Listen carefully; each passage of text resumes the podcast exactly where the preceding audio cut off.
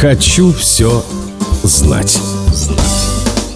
Великий ученый Мария Складовская-Кюри ушла из жизни еще в 1934 году, но ее дневники до сих пор радиоактивные. Они хранятся в свинцовых ящиках, и для того, чтобы их полистать, необходим защитный костюм. Заодно потребует подписать отказ от ответственности.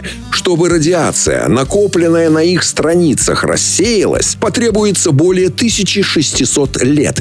Это период полураспада самого распространенного изотопа радия. Хочу все знать.